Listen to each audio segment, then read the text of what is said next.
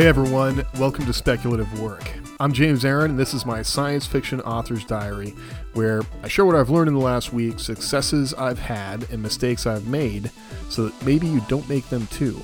And if you don't make them, that will be a success for me. So, win there. You'll have to forgive me because my darling daughter gave me a cold. I'm a little froggy, but I am going to push through because apparently Google says podcasting is the new blogging and it's important that I do this on a weekly basis. um, I want to do this on a weekly basis. I apologize for uh, my voice, but I'm going to push through. So, anyway, probably a a podcast for the future is why you should start podcasting. Why everybody should start podcasting. It's a lot of fun, and it's also a uh, it is the new blogging. I actually do agree with that, so I can pontificate on that in the future. Until then, let's talk about some updates since last time, I had the writers' dinner in Portland for Aeon 14, and I'll talk about that uh, during most of this episode. I think I mentioned last week that we had decided to push The Spreading Fire, which is my next novel in the in Aeon 14, and that's been a good thing. So actually, this last week I didn't get a lot of writing done. I mostly did plotting and spent more time thinking about the book and how I could broaden the story a bit. There's a major plot point that I had decided to push to the next book and I'm still going to do that. But there are a lot of I think uh, aspects that I could broaden in the story. I keep saying broaden, but I, I really want to deepen uh, some of the the character building that's happening, and then also insert some more action. I think that the beginning of the book currently is kind of slow, so I want to look at that again.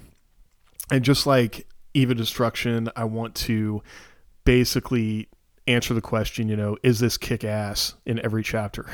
and I think if I can do that, then I will replicate all the good reviews that I got on Eve of Destruction because that has definitely been my best reviewed book so far. It's interesting because I keep getting reviews for Lissa's Dream, my first book. And, you know, for a first book, it actually is not bad. It's at like 4.3 on Goodreads.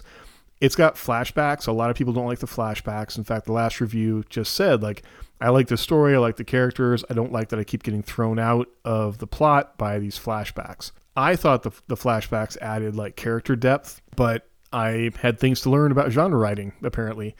But anyway, 4.3, you know, on Goodreads is actually not terrible when you compare it to to other first books that are out there. So I don't feel bad about that, but it is really interesting to compare, you know, where I was and where I am now and kind of things that I've learned since then.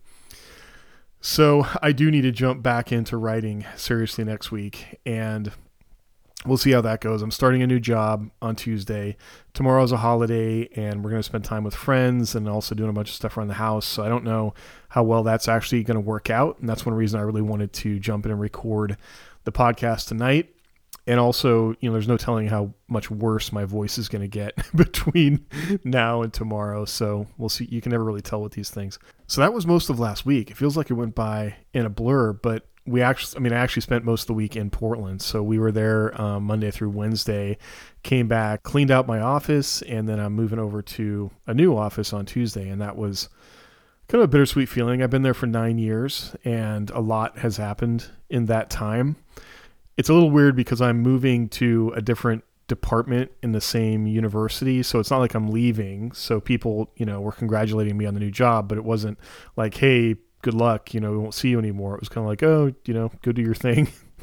You're leaving us. I kind of talked about this in the last uh, episode, I think, about why I chose this new job, but it, it is going to be a turning point in my career. And I'm excited. I'm a little I'm not going to say I'm nervous or anxious about it, but it does it's it's changed. And I think because it was it's a job that's within the same university, it hasn't quite sunk in how much of a change it is going to be and that I am actually leaving a job where I was very comfortable and felt very confident in. I was in a field that I definitely uh, am a professional authority in that, and I'm moving to a field that I'm not as much of, but it's an opportunity to grow and and do new things. So yeah, that all starts Tuesday.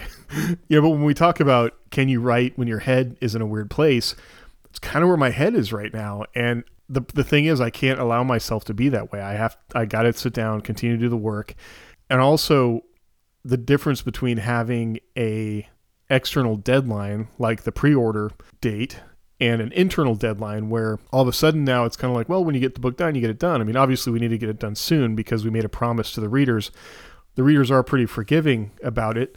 But there's another series within Aeon 14 where the first book was written and then it's taken a good year to get the next book done and and pretty consistently people ask like hey where is this next book? And so i don't want to fall into that uh, you know trap. And i'll talk about that a, a bit here. But it still means i need to find some internal motivation to keep knocking the words out. And that's something I want to learn how to do with this new job is how I can consistently do, you know, even a small amount of work, like a thousand words a day or, you know, 2000 words a day, depending what that looks like.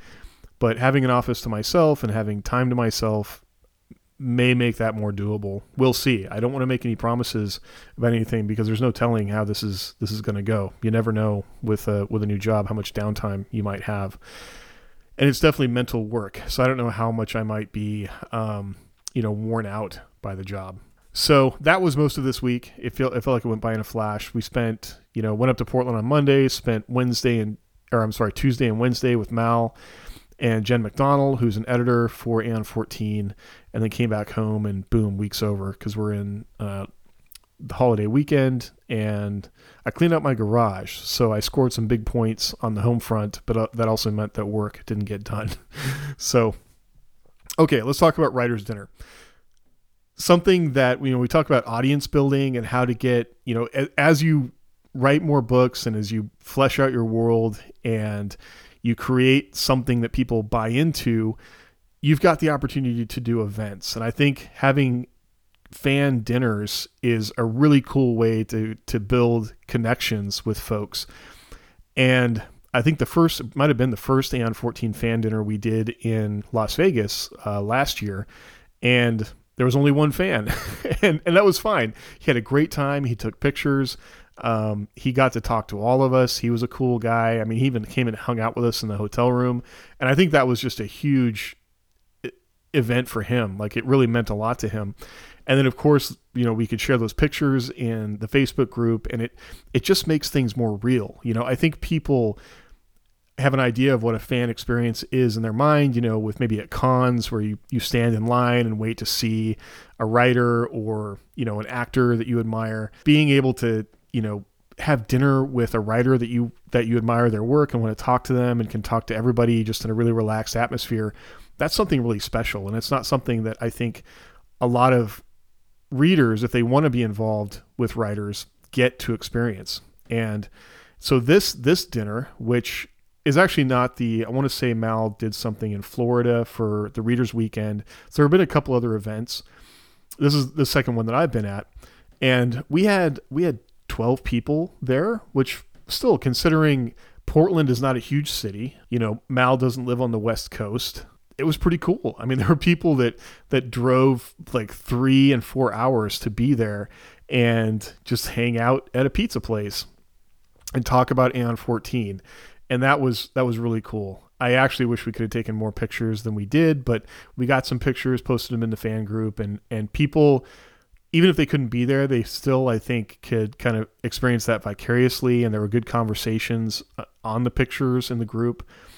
And then just at the dinner, um, it was it was a fun event. It was just chill, and it, it's a little bit awkward because you never quite know how someone is going to be when you start talking to them. But everybody was chill, and and the thing that was a little interesting for me that is sort of what I'm going to transition into here is that you know so I'm a co-writer. Aeon 14 is not my world. Um, it's a little different where, you know, maybe if we were all writing Star Wars novels and, you know, if George Lucas was there, obviously George Lucas is going to be the center of attention. But if George Lucas was not there, everybody would kind of be on equal footing. Well, Mal is there. And so everybody wants to talk, to, obviously, to Mal about Aeon 14, which totally makes sense. So I wasn't quite certain how things were going to turn out for me. Like, would people, people want to talk to me? Would they, you know, what, what, what's that going to look like? And while Mal was definitely the focus of attention, I was very surprised when, well, like not totally surprised, but it kind of fed my ego a little bit. I go over to the bar to get a drink, and like two two people came over to talk specifically to me and about the book, about my books, and that was that was really cool the thing that I did realize though is that in social settings, I, I almost wish that I had like note cards where I'd written down the titles of all the books and character names because my mind just goes blank. And especially when I'm a little bit stressed, and a little bit tired, and I've had a drink, like I blanked on Eve of Destruction. I was trying to think of the the name of the first book in the series I'm writing. It was just like out of my mind. And then we were going to talk, you know, they were asking me some questions about AI development and this is stuff that I really enjoy. I study AI quite a bit and my mind was just going blank and and that felt like I didn't like that at all, obviously. but there was there was one point where I just had to say like it's it's difficult to articulate in conversation, honestly. Like this is the kind of thing where I write it down, I look at it, I go back over it, I think about it. Uh, even with Aeon 14, I make sure that it's in line with what Mal Mal's ideas are about AI because uh, she definitely has ide- ideas about what AI can be and won't be. But it just that that was like an awkward moment, but we we got past it. It was fine. Uh, you know, a big thing about any social setting that I've I've learned as I've gotten older, and I used to really be stuck inside my own head a lot, and I've just learned that no one is thinking about you as much as you are. Right. So even if I say something stupid, like nobody's to remember, nobody's videotaping or taking notes on it. And, and it was fine. It was actually a really, uh, it was really nice. So I would definitely recommend that if you if you have a series, if you have the opportunity to do some kind of fan event, even if only one fan is there, do the event and treat that fan like gold. I would definitely try and take pictures to record it. And you'll find that the more you talk with folks about the series and the things that you've created, the more real and easy it becomes because you did create something that that they took great enjoyment in. And so people love to talk about that. You know, it builds identity, it makes it real uh, it's just been really interesting to watch, like even the Facebook group as it grows over time, and then different kind of norms and a culture starts to develop. Um, it's really gratifying. And so to transition there, like one of the things that I was really thinking about all this weekend is like, am I not building this for my own brand fast enough? You know, I I've been writing with Mal for three years now, and I look at other people I've met that in three years have basically built these publishing empires and have you know huge series. And at one point you know mal just casually threw out that an acquaintance we both know is potentially making like $80000 a month a month. Like i really had to kind of stop and do the math on that. Um, but i've known people that certainly were making that kind of money. And it sort of stopped me for a second. Like it made me feel like i've made some of the wrong decisions. But then i also had to step back and think like is that what i want? Uh, I've, I've talked about this before on this podcast where I'm at a place in my life where it's very difficult for me to kind of jump out of the one life I have, which is a career that I do enjoy and is very stable and has really great benefits. And I have a family to jump into something where there would be no guarantees necessarily. But, and that's the thing, like we talk about that kind of money, I think it's an, it's an outlier. And I know plenty of people that aren't doing that.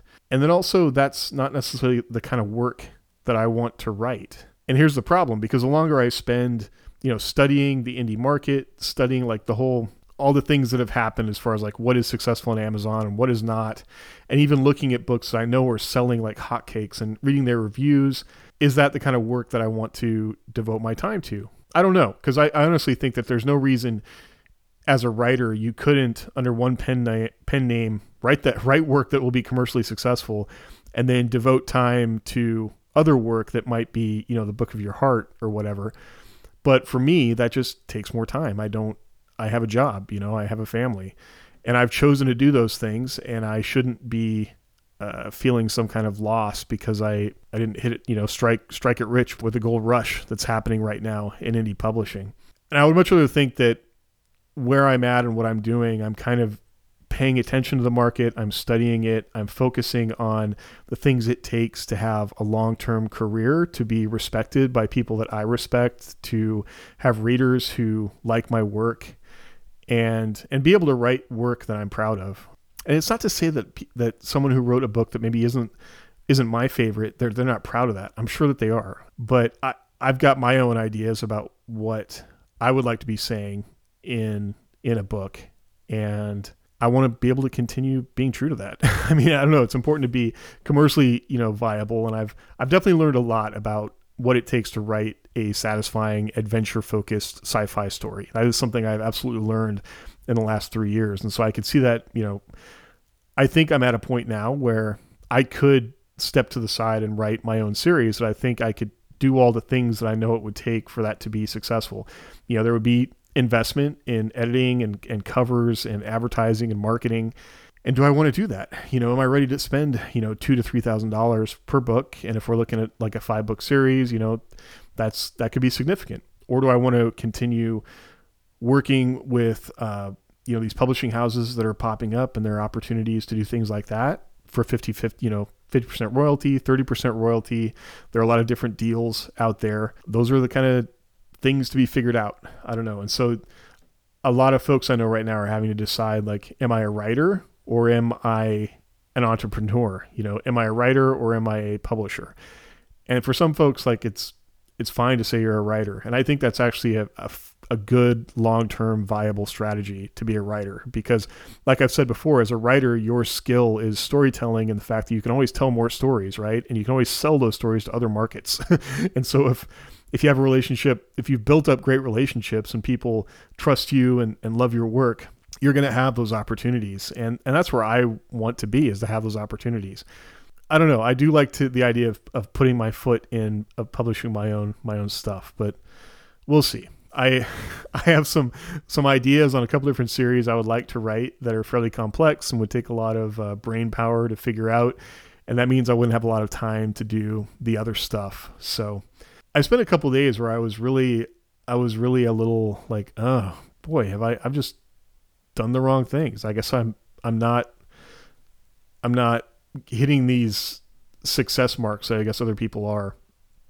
And then I had to step back and just realize that in the last three years, I'm I'm extremely satisfied with everything that's happened, and, and I'm so fortunate uh, to have had the opportunities that I've that have come my way. A lot of people that wouldn't have have happened for them, and so I need to remember that and not focus on what I don't have as opposed to what I have, right? it's something I've said before. Focus on what you have, not what you don't have. So that was that was kind of a little emotional roller coaster ride this week. I'm back to just you know focus on the book in front of you, and then. But I, I have decided I do I do want to write something that would be mine. Uh, if I would if Mal would publish it, if there's other opportunities to publish that might be out there with different groups to kind of um, you know broaden my sort of relationships or networking, then I might do that. But I think it is important to maybe write something outside AN AN 14. But I realize that I need to. This is something that I, I kind of learned about writing the Nova Blue book is I'm not going to I'm not going to write other things until I've finished at least this current series, and so that means um, you know book one is done. I'm three quarters of the way through book two. It's going to be at least a four book series. That means I owe Mal two more books before I would even think about writing a book in another series. So I can make sure I get that done because I don't want to be in a place where I'm burning bridges uh, to maybe step off and do something that who knows what could happen with that. but but I, I did make a promise to write this series, and I'm going to do that. And I, I need to do it in a timely fashion. So, talking about that external motivation, I guess there it is. so, not to mention the folks that want to read the books. So, so that's kind of where my mind has been this past week. Like, what is my long term plan? What is it that I want to do?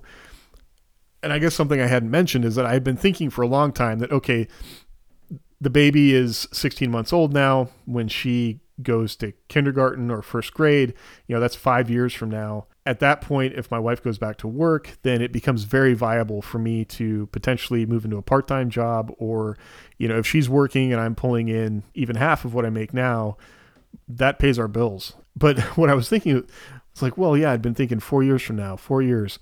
Well, four years is like 50 years in indie time, right? am I missing, am I missing opportunities by not jumping on things now?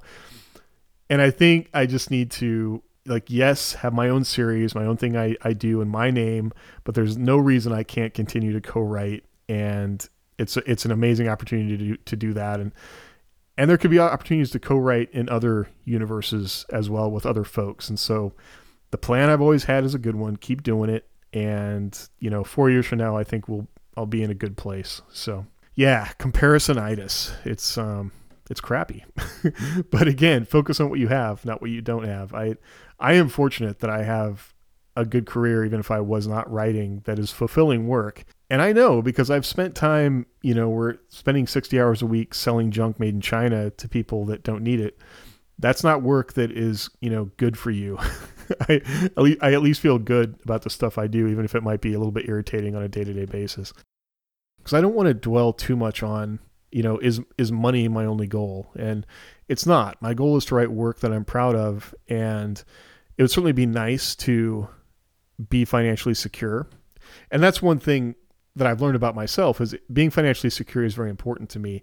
And so having the my other job, you know, having multiple streams of income, which is my day job and and my writing and actually other things that I do, makes me feel more secure. And I'm not actually in a place with my savings yet where I would feel secure leaving my day job. But I want to get there eventually.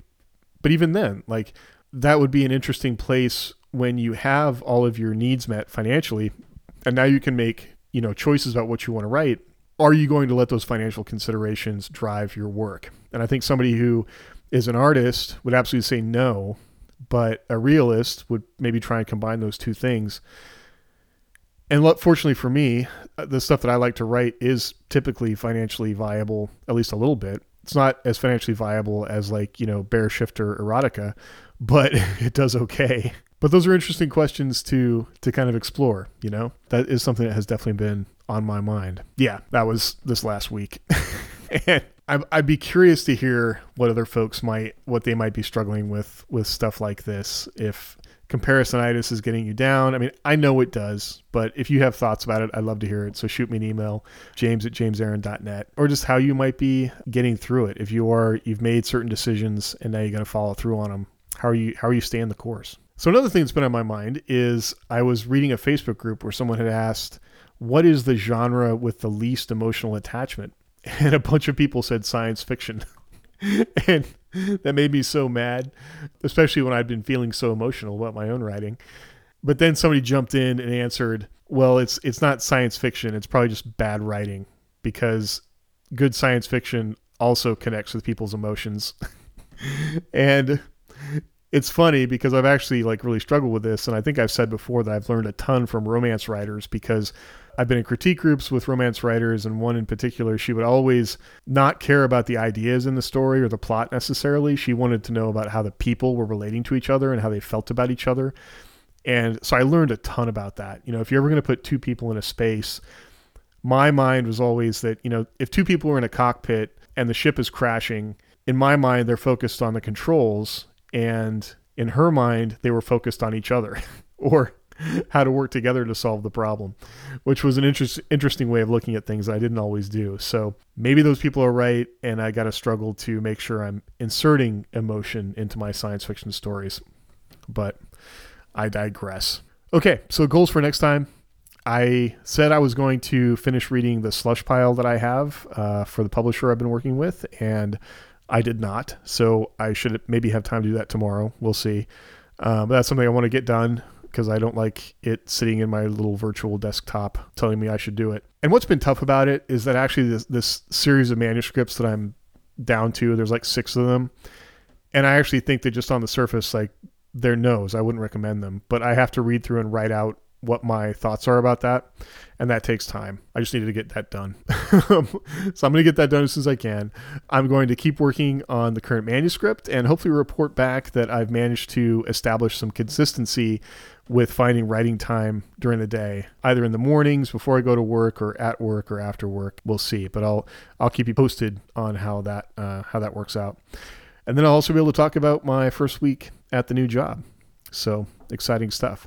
I've been doing a lot of reading. I don't haven't finished anything so far. I've been reading Unskippable by Jim Kukral, and I'm three quarters of the way through that book. And I would talk about it, but I feel like I need to finish the book and then have some time to think because he's building on a lot of ideas in that book. And I, I feel like if I start talking about it now, I might actually miss something that is in, in kind of an integral to the thrust of the of the the book. So I don't want to do that yet, but I have a lot of ideas about Unskippable. A lot of ideas actually, because it ties into a lot of things I've seen as far as tribalism in social media and why you should or shouldn't do that if you want to have a viable brand. So I have thoughts. Uh, I will keep I'll keep you posted on that. Uh, other things. So we started ris- listening to the latest Magic 2.0 book which I'll talk more about. And that I stopped. I very rarely will not finish a book. I didn't finish that book. Um, and then I've been listening to Renegade Star by J.N. Chaney or Jeff Chaney. And I'll talk about that too, because I think that book does some interesting things that reading through the good review, Goodreads reviews obviously pissed some people off, but then obviously satisfied a whole lot of people because that book is just burning up the charts. So I think we'll I'll have more to, to say about that. I also will talk in another episode about how I kind of analyze a book for if it's something I'd like to emulate or if I'm looking at some you know a book that I know is doing very well as I'm thinking through what my own series might look like, you know what my considerations are and the research I'm doing. So and that's based on actually research that I used to do in my group the Wordos where we would choose a market and then analyze it not on the stories themselves, but why the story sold. Because it doesn't matter what the story is. I mean, obviously, if you enjoy the story, that's great. But there are plenty of stories that we did not enjoy, but the fact is they sold. And so we would spend time thinking about that and figuring out, you know, potentially what what that editor was looking for. You know, in the indie market, it would be what those readers are looking for. So I'll spend some more time talking about that in the future, especially once I finish Jeff's book and probably finish the second book as well, but I'll dig into that some more. So, okay. Until then, thank you for listening. I appreciate you soldiering through with me with my froggy voice. Next time, I, uh, I hope to be sounding better. So, until then, have a great week and I wish you happy writing. I will talk to you later. Bye.